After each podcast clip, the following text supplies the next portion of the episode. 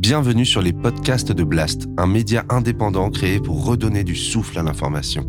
Blast vous propose un autre regard sur l'actualité à travers des reportages, des décryptages, des enquêtes et des entretiens que nous avons décidé de convertir ici en podcast.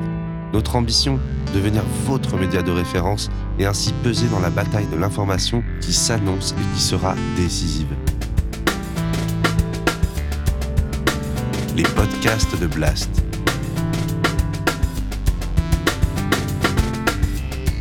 L'écologie avec Paloma Moritz.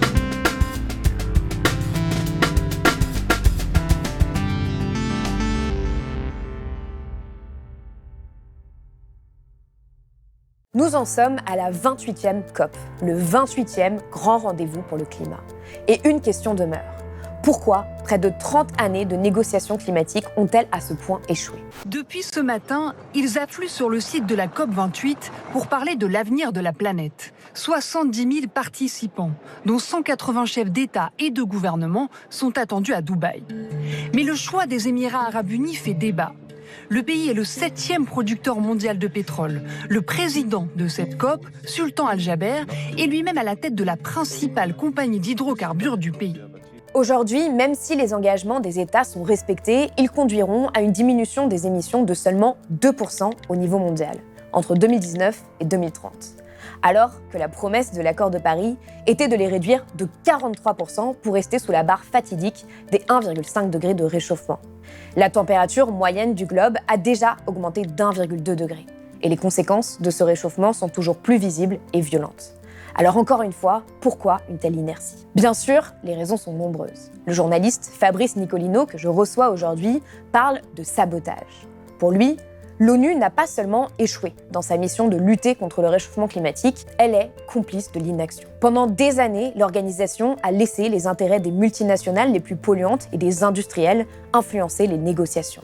Ces mastodontes économiques ont tranquillement pu entraver la lutte contre le dérèglement climatique tout en donnant l'illusion d'agir. En retraçant l'histoire des organisations internationales consacrées à l'écologie, comme le GIEC ou encore l'UICN, depuis le premier sommet de la Terre à Stockholm en 1972, Fabrice Nicolino a découvert des personnages dignes de films qui incarnent ces conflits d'intérêts. Des hommes qui ont été au cœur des discussions climatiques tout en étant liés aux industries les plus polluantes, souvent fossiles. Dans son dernier livre, Le grand sabotage climatique, il explique pourquoi le changement climatique n'a selon lui jamais été pris au sérieux par les instances internationales et appelle la jeunesse à prendre en main son destin en se révoltant. Alors qui sont les saboteurs du climat? Quel impact ont-ils encore aujourd'hui sur les négociations et les débats climatiques? Et la COP28 à Dubaï serait-elle le paroxysme de ce jeu de dupes? Réponse tout de suite dans cet entretien Blast avec Fabrice Nicolino.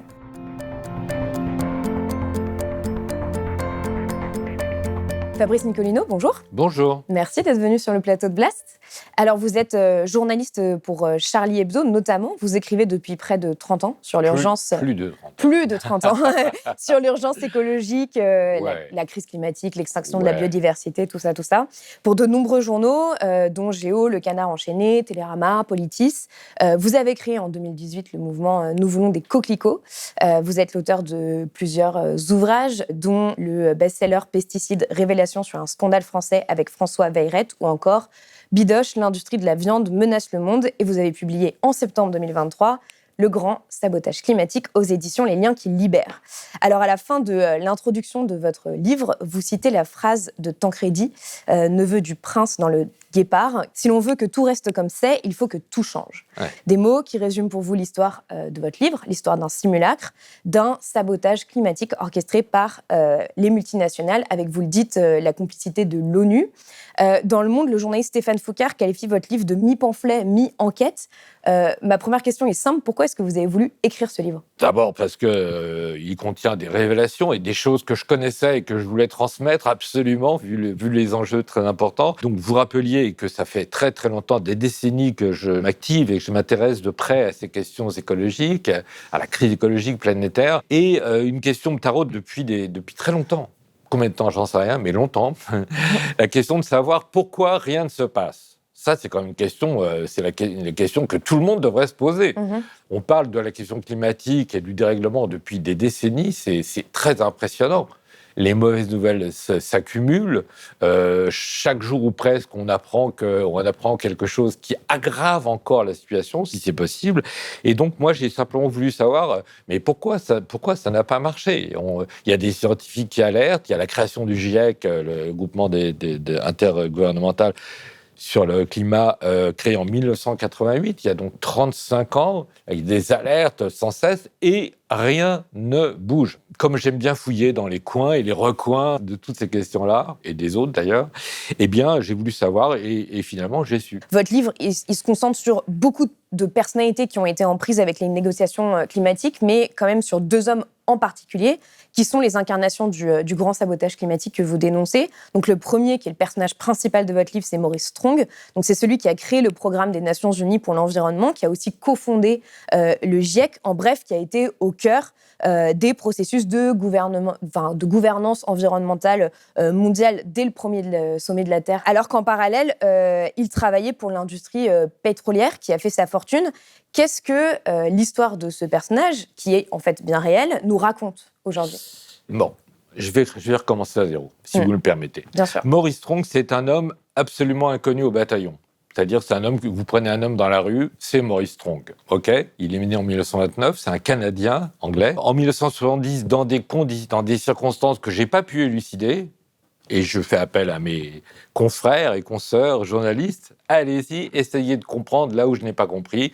En 1970, l'ONU va chercher Maurice Strong, qui n'a absolument aucun rapport avec la protection de la nature ou des, écosystèmes ou de, rien, hmm. rien du tout. Il n'a fait ses preuves dans aucun domaine, et pourtant l'ONU va lui confier, de manière tout à fait mystérieuse, le, euh, un rôle fondamental qui est d'organiser le premier sommet de la Terre de Stockholm en 1972.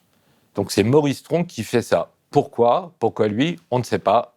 On ne sait pas. À la suite de ça, Strong crée le, pour le compte de l'ONU le programme des Nations Unies pour l'environnement, le PNUE, qui mm. existe toujours, qui est une, agence importante de, l'ONU, qui est basée au Kenya, à Nairobi. Donc, il va créer cette, ce PNUE et après, pendant 25, euh, euh, plus de 25 ans, il va être l'homme central de toutes les discussions climatiques internationales. Il va devenir, figurez-vous, sous-secrétaire général de l'ONU, le patron, le vrai patron de l'UICN, qui est l'Union internationale pour la conservation de la nature.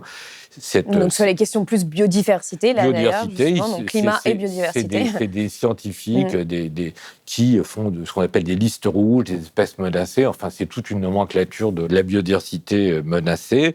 Il va adhérer au, au WWF, il va être au conseil d'administration de la Fondation Rockefeller, il va euh, euh, être cofondateur, vous l'avez dit, euh, du GIEC. Il va être à, l'origine du Forum économique de Davos, qui est le rendez-vous quand même des milliardaires et des grandes entreprises transnationales. Bref, c'est un homme orchestre qui est partout. Donc l'ONU lui, donne cette responsabilité dans des conditions extrêmement bizarres. Il devient le, chef et il va ouvrir, euh, alors il va créer le, sommet de la Terre de Rio, qui est un événement on l'a un peu oublié, mais qui était un événement extraordinaire. 180 mm. chefs d'État qui se réunissent à Rio pour la première fois parler de biodiversité, de climat, de ceci, de cela, avec des grandes déclarations enflammées. Il y en a, il y en a des tonnes et des tonnes. On pourrait remplir cette pièce avec des documents mm. qu'on été publiés à cette époque-là. 1992, 1997, Strong il ouvre Escalité, c'est-à-dire en tant que sous-secrétaire, en tant que secrétaire général adjoint ou sous-secrétaire général de l'ONU, il ouvre la conférence de, Kyoto, sur, où pour la première fois on envisage de réduire un peu, un tout petit peu les, les gaz à effet de serre. Donc il ouvre cette conférence. Ensuite, il va préparer la conférence de le, sommet de la Terre de Johannesburg en 2002. Et Strong, pendant tout ce temps où il est le monsieur, le responsable mondial du climat, c'est l'homme, par, lequel tout passe, toute décision, toute initiative. Maurice Strong, pendant ce temps charmant, il est aussi fondateur et dirige, fondateur de plusieurs sociétés pétrolières. c'est des sociétés plutôt moyennes. C'est pas Mm. Total, c'est pas Exxon, mais c'est quand même des belles Des sociétés, sociétés qui, pétrolières. des, des vraies sociétés pétrolières qui génèrent du pognon et qui euh, et qui sont euh, elles, enfin, qui sont à- à- à- largement euh, responsables du dérèglement climatique en cours. Personne n'a eu autant de responsabilités au plan mondial pour la euh, soi-disant lutte euh, contre le dérèglement climatique. Et pourtant, il, il a créé, il a fondé ou dirigé ou acheté ou vendu pendant tout ce temps-là des sociétés pétrolières. Donc c'est absolument hallucinant. Mais c'est pas Mm. seulement ça, c'est un drôle de mec quand même. hein. C'est vraiment un drôle de mec parce que à un moment donné, dans le cadre de ses affaires, de son business, parce que un- fondamentalement c'est un businessman. Mm. Donc dans le cadre de ses affaires, il se retrouve avec, avec un, un- un- un ranch euh, aux, États-Unis, avec, selon les sources, entre 40 000 et 60 000 hectares, n'est-ce pas? C'est beaucoup, c'est très grand. Et, et par chance pour lui, je ne sais pas si on peut dire par chance pour lui, sous le, sous le sol de ce, ranch, il y a euh, une nappe d'eau extraordinairement abondante. Or, à ce moment-là, les villes de l'Ouest américain, par exemple, euh, Nevada, Las Vegas, ont besoin d'eau. C'est des villes Mm. qui... par- Las Vegas a été construite, je ne sais pas si vous le savez, mais dans un semi-désert. Donc, euh, il y a besoin d'apporter de l'eau sans cesse. Et Strong, qui est un businessman, se dit, mais oui, oh, bien sûr, on va creuser, je sais pas, 150 puits euh, chez moi. On va extraire de l'eau de cette, de cette nappe providentielle et on va, on va l'amener jusqu'à ces villes assoiffées et on va se faire beaucoup de thunes. Mm. Et il s'est battu comme un chien pendant des années pour essayer d'obtenir ça. Il a été, finalement, il a été vaincu par une, une sorte de coalition. Là. Il y avait une agence fédérale euh, américaine et puis des- une coalition d'Indiens euh, locaux, d'écologistes et de paysans qui disaient, à juste titre, que vider cette nappe, c'était détruire les écosystèmes alentours euh, pour des tas de raisons. J'entre pas dans les détails. Oui, bien Bref. sûr, mais Bref. de Mais- toute façon, on peut pas forcément. Enfin, il y a des écosystèmes à respecter. On peut pas prendre l'eau à l'endroit, à un endroit et l'emmener à un Mais autre je veux dire, sans au nom de quoi? Au nom du fait qu'il est proprio. Non, mais je veux dire, Mm. c'est une logique. Non, ce que je veux dire, c'est que c'est impossible de comprendre. Mais ça montre sa philosophie et sa façon de- Exactement, de son rapport euh, aux écosystèmes au, et aux fric, quoi. au Oui. fric, Mm. au fric, au. Je parlais, euh, je sais pas si, euh, je parlais quelques jours avec un, j'ai reçu un message très intéressant d'un d'un d'un Su- d'un Suisse, euh, Monsieur Alain Claire. C'est le mec qui a inventé cette expression de sommet de la Terre, qui était assez bien vue. Et euh, Alain, Claire, donc, a fort bien connu Strong et Schmidheiny, et il m'a raconté ceci. Il me dit, donc j'étais avec Maurice Strong, on préparait le sommet de la Terre de Rio en 1992, je lui avais suggéré euh, ce titre de sommet de la Terre, il s'était montré enthousiaste, c'est vachement bien, on, va, on, prend ça, c'est merveilleux, c'est super. Et euh, dans la foulée ou pas, ou peut-être quelques jours plus tard, Strong demande à Alain Claire, vous ne connaîtriez pas une, une- une entreprise de textile euh, en Suisse euh Il voulait faire fabriquer des t-shirts, des t-shirts avec marqué, euh, sau- je sais pas, sauver la planète, sommet de la Terre, euh, nana, qui- pour annoncer l'événement de 1992. D'accord. Pourquoi pas, après tout? Mm. Pourquoi pas? Sauf que, me dit Alain Claire, c'était pour lui. C'était pour lui. Le pognon, c'était dans sa, l'argent. ouais. dans sa poche. Mm. C'était pas du tout pour faire entrer ça dans les circuits officiels de- du sommet de la Terre. Il lui aurait dit, c'est ce que m'a dit Alain Claire, il y a du fric à se faire. Ouais. Alors, euh, évidemment, quand on est en face de personnages comme ça, on est un peu sidéré. Ça reste très mystérieux. Et moi, je veux dire, je, je tiens à le dire, pour moi, ça reste un personnage énigmatique. Personnellement, j'ai du mal à croire.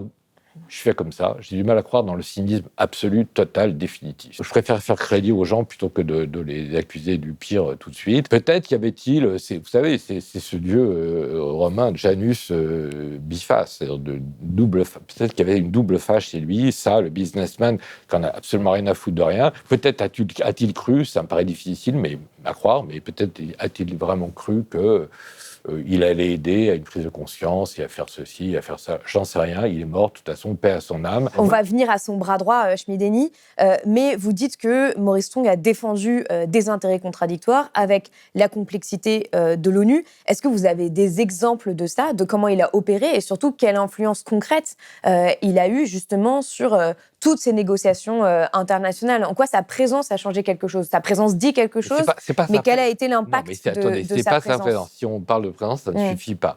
Il a dirigé. Non, mais de son orchestration, en fait. Il a- quel, il quel a, été l'impact de tout ça Mais il a, d'abord, il a totalement dirigé. Et c'est un homme qui présidait euh, la commission Brundtland, du nom de, de, l'ancienne première ministre de Norvège, Mme Brundtland. En 1983, cette, cette, cette commission se, se réunit pour, pour évoquer les problèmes de, de, la planète. Déjà, on a une claire conscience que quelque chose déconne et que ça va pas du tout. 83, euh, hein, c'est il y a 40 mm. ans. En 88 ou 9 peut-être, euh, ça va donner naissance à un livre, Notre avenir à tous, qui a été traduit dans toutes les langues.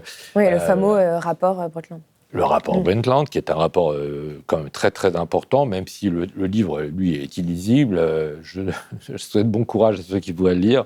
Il est rempli d'incohérences et de contradictions. Bon, c'est un peu n'importe quoi, mais tout de même, c'était un peu un livre pour dire notre avenir à tous, il faut faire attention, ceci, cela, ça.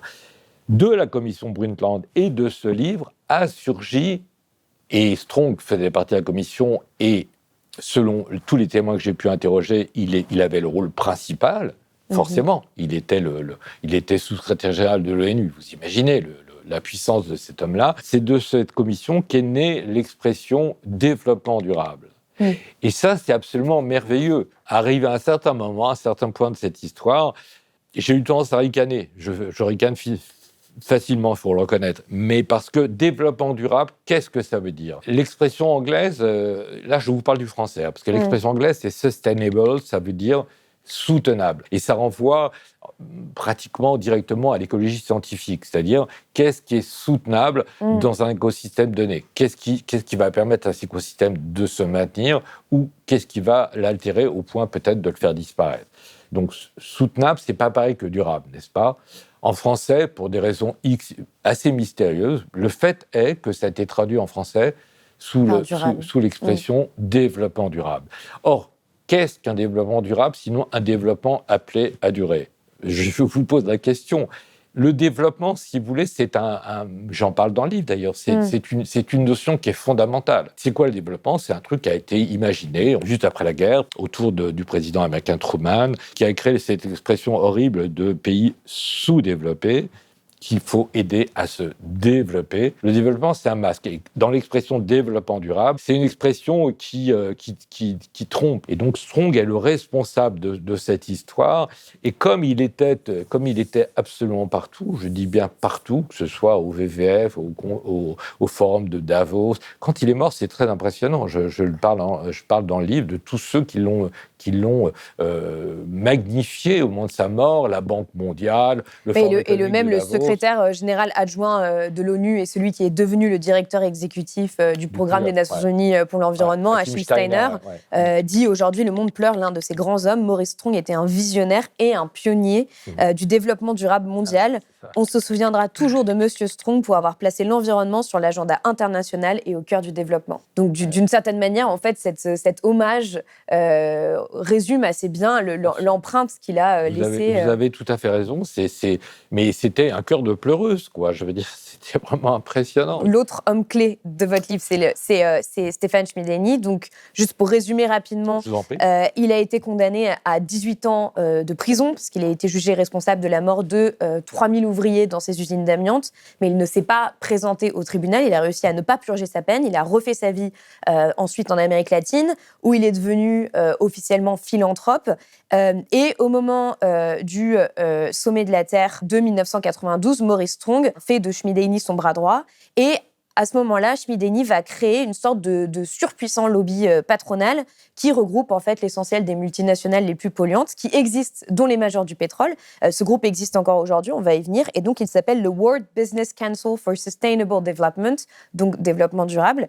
Euh, quel, voilà, quel, a été le rôle de ce Schmideni en, couple en quelque sorte avec Maurice Strong dans, dans justement tous ces conflits d'intérêts qui ont baigné dans ces, dans ces négociations? D'abord, pourquoi Strong va chercher un type comme Schmidaini qui n'a a priori strictement rien à voir avec l'affaire. L'histoire officielle dit qu'il a rencontré, que Strong a rencontré Schmidaini dans une conférence, probablement en Suède, je crois me souvenir, et il lui aurait proposé d'organiser avec lui le sommet de la Terre de Rio en 1992.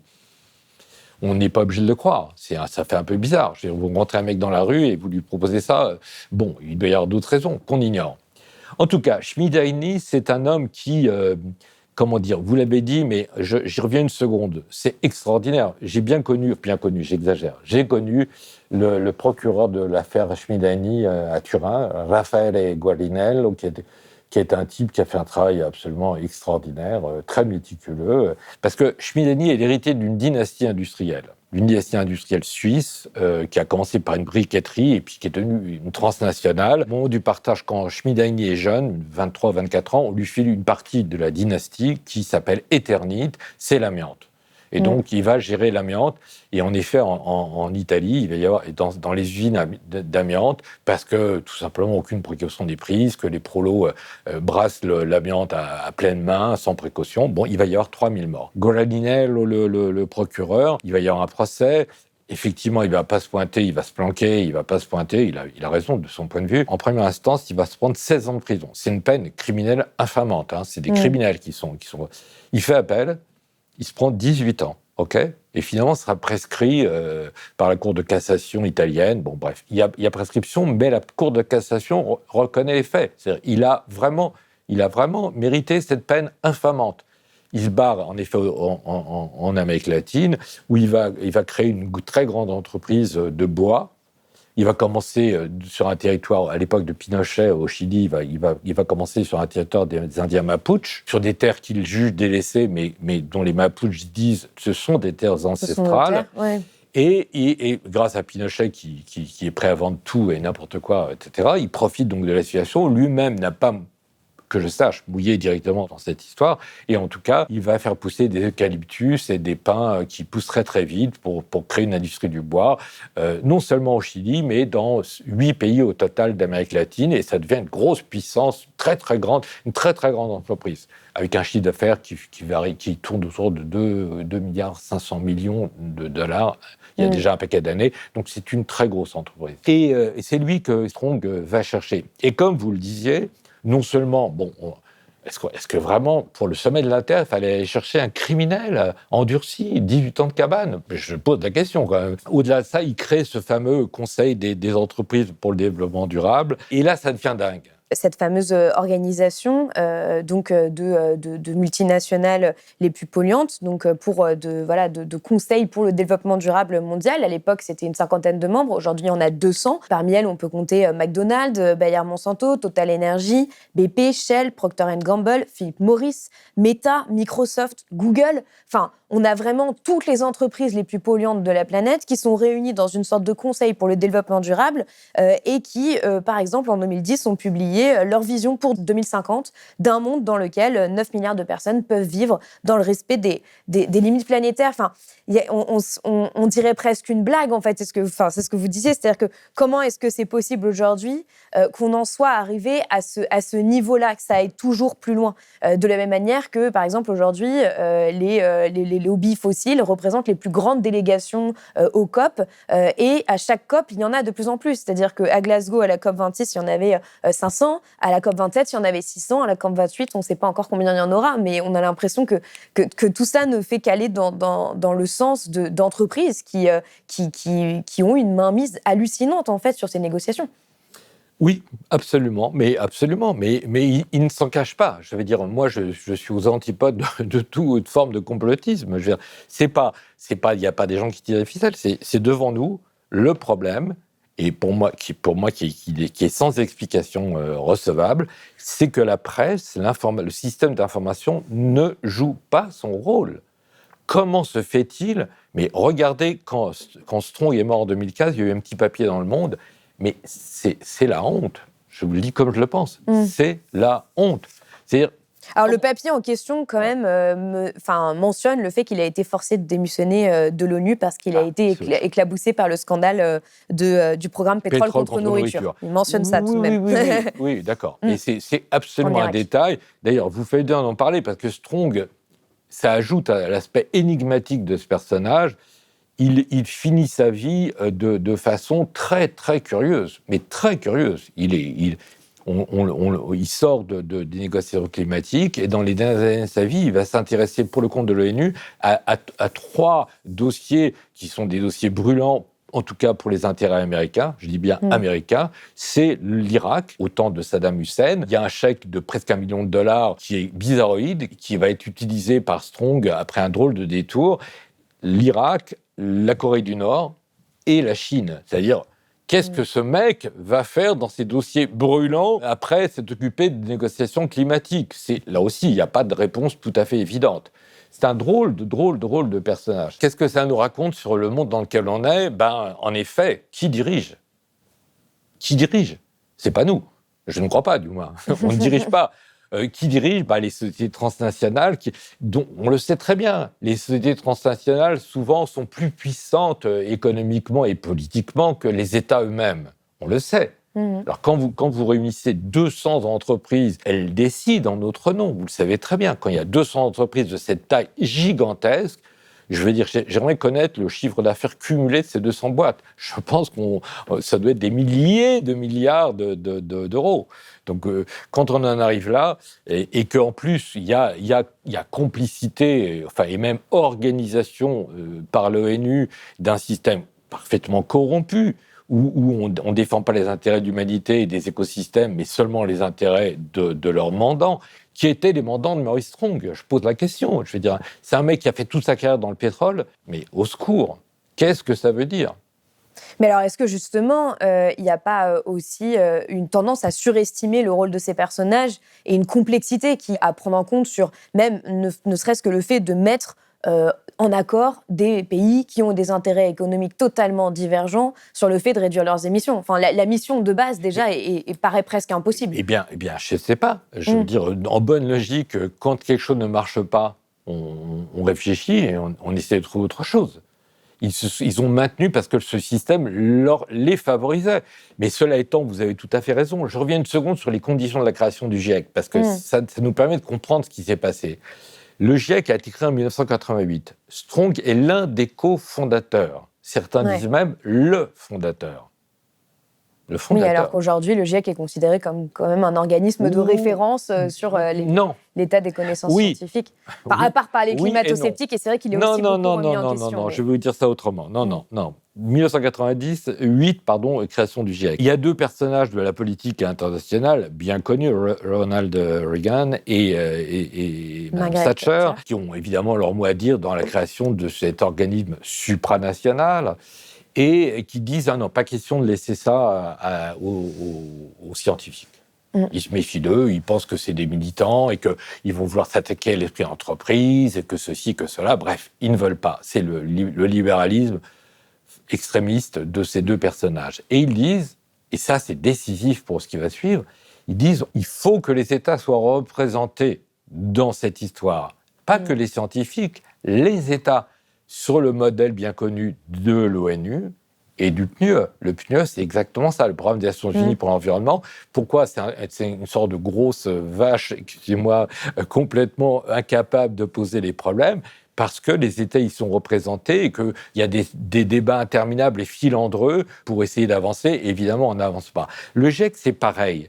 C'est-à-dire, les États sont représentés, et il faut bien comprendre qu'il y a les travaux des scientifiques, n'est-ce pas? Oui, et le résumé pour décideurs doit être approuvé euh, par. Exactement. Mm. Mais rendez-vous compte, mais ça mm. change rigoureusement tout, puisque le résumé pour les décideurs, il est toujours en retrait par rapport aux connaissances scientifiques pour la raison tout simple que les États refusent, s'interdisent de reconnaître la gravité des choses. Et moi qui suis hélas, ces questions depuis si longtemps. J'ai toujours croisé des scientifiques euh, du GIEC des, qui tout le temps me disaient la même chose depuis très longtemps. C'est très en deçà de la réalité, c'est très en deçà de ce que nous savons. Mais le, le résumé pour les décideurs, c'est un, c'est une sorte de compromis euh, euh, entre bureaucrates, entre représentants des États. Ça ne dit pas la vérité. Et vous avez euh, entendu parler comme moi, j'en suis sûr, de, de, ces fameuses boucles de rétroaction positive mm. qui font que la situation est beaucoup plus grave que ce qu'on en dit. On peut dire que oui, le résumé pour décideurs est édulcoré, mais je veux dire, le, dernier rapport du GIEC, le sixième rapport du GIEC, reste quand même extrêmement alarmiste. Alors, bah, au, bout de, au bout de 35 ans, c'est bien le mois. Au bout de 35 ans, c'est bien le mois. Et, et, et, et, je veux dire, il y a des interrogations euh, tragiques. Est-ce que le Gulf Stream qui nous réchauffe, qui nous permet de, passer des hivers à peu près corrects en France, est-ce qu'il va s'arrêter, est-ce qu'il va dévier sa route, etc. Tout ça, c'est des questions qui sont sur la table. Mm.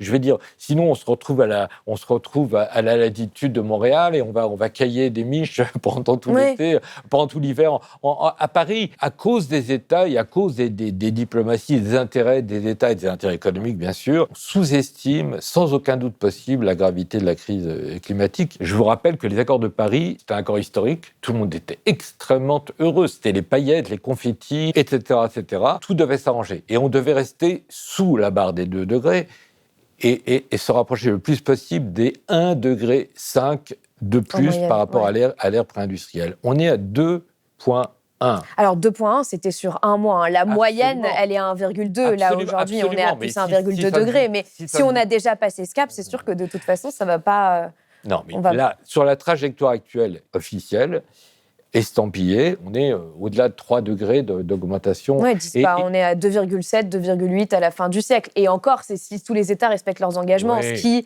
reste très utopiste. Mais, mais justement, en fait, si, on prend un petit peu de, de hauteur, d'une certaine manière, l'influence euh, des intérêts privés sur les négociations climatiques et l'action des États, elle a été documentée, notamment par euh, Christophe Bonneuil, qui est historien des sciences, que j'ai reçu sur ce plateau, qui a montré comment les lobbies fossiles ont fabriqué le doute sur le changement climatique ou empêcher la mise en place d'actions ambitieuses. Euh, on a aussi, par exemple, Edouard Morena, euh, qui est chercheur euh, en, sciences politiques, qui est, qui, est, venu aussi à Blast et qui, dans son enquête, a montré comment les ultra-riches, par exemple, ont structuré des réseaux de fondations philanthropiques, d'ONG, de cabinets de conseil là encore, pour imposer l'idée que les entreprises, les investisseurs privés étaient les seuls acteurs légitimes face au chaos climatique.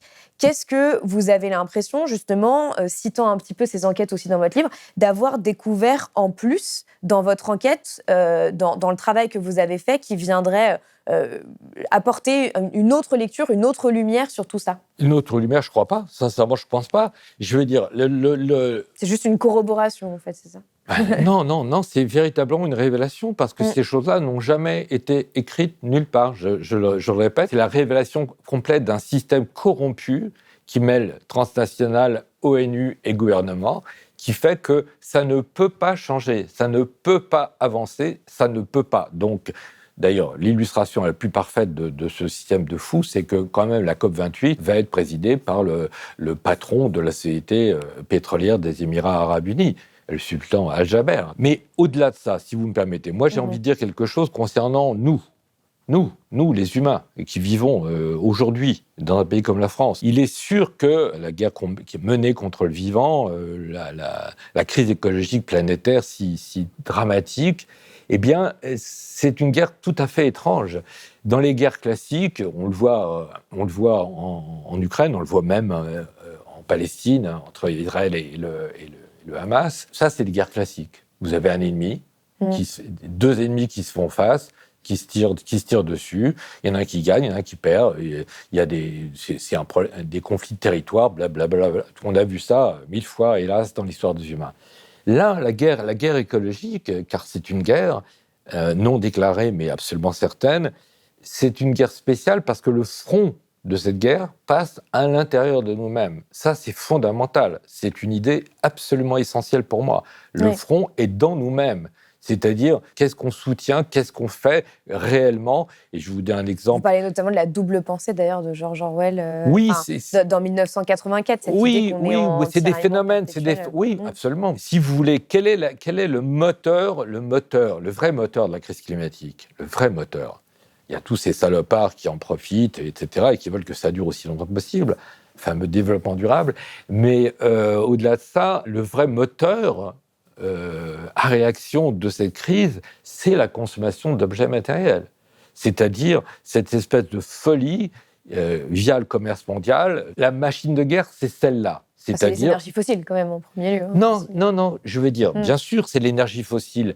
Bien sûr, c'est l'énergie fossile. Mais que sert-elle cette énergie fossile Que sert-elle Pourquoi est-ce qu'on utilise autant de pétrole, de charbon en Inde ou en Chine, euh, ou, de gaz, euh, y compris liquéfié, venant venu des États-Unis euh, après avoir fracturé à la recherche de gaz de Chine, etc.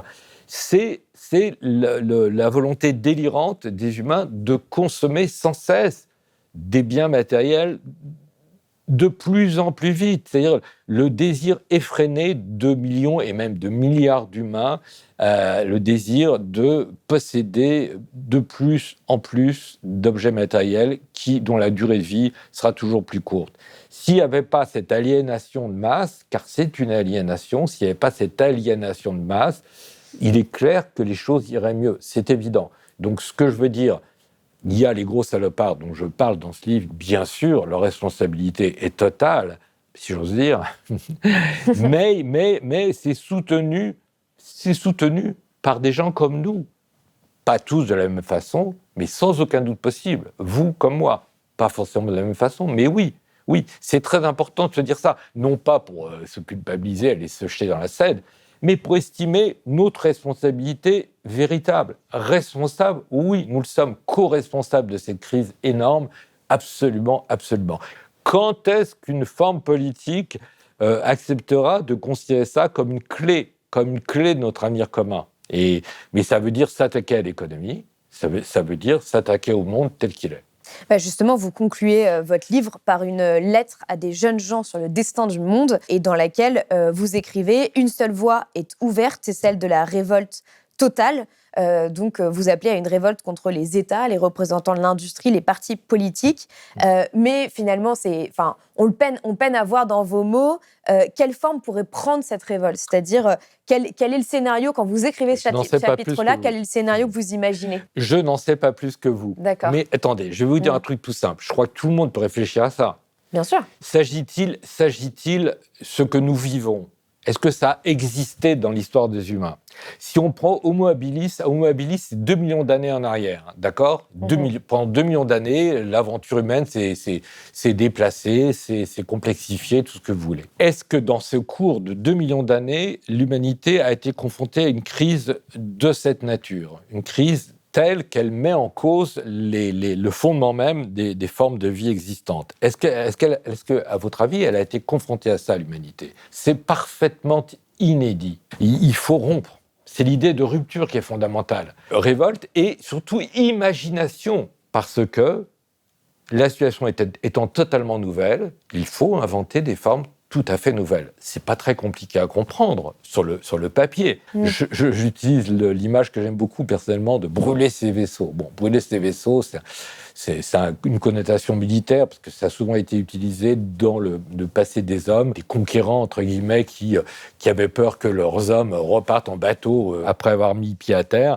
et qui brûlaient leurs vaisseaux précisément pour qu'il n'y ait pas de retour en arrière possible. Mm. Moi, je plaide pour ça pas de retour en arrière possible parce que euh, la situation est, d'une gravité extrême et euh, c'est maintenant. Il faut s'unir, se réunir, réunir toutes les forces disponibles parce que on, a, on dispose d'un temps limité. Oui, c'est un cri de révolte. Bon, moi, je suis quelqu'un de révolté. J'estime être quelqu'un de profondément révolté. Et, je, je dis, révoltons-nous, rompons avec ce monde ancien et réunissons nos forces pour poser les questions autrement. Merci beaucoup, mm. Fabrice Nicolino, d'être venu sur place. Merci à vous, merci à vous. Si vous avez aimé ce podcast, s'il vous a été utile, n'oubliez pas de nous mettre des étoiles ou de le partager autour de vous sur vos réseaux sociaux. Blast est un média indépendant, et si tous nos contenus sont en accès libre, c'est grâce au soutien financier de nos blasters et abonnés. Pour nous soutenir, faites un nom unique ou mensuel et rendez-vous sur blast-info.fr. Blast, c'est aussi une web télé disponible sur YouTube et Peertube et présente sur tous les réseaux sociaux. Alors suivez-nous et pour ne rien rater de nos contenus, abonnez-vous sur notre chaîne YouTube.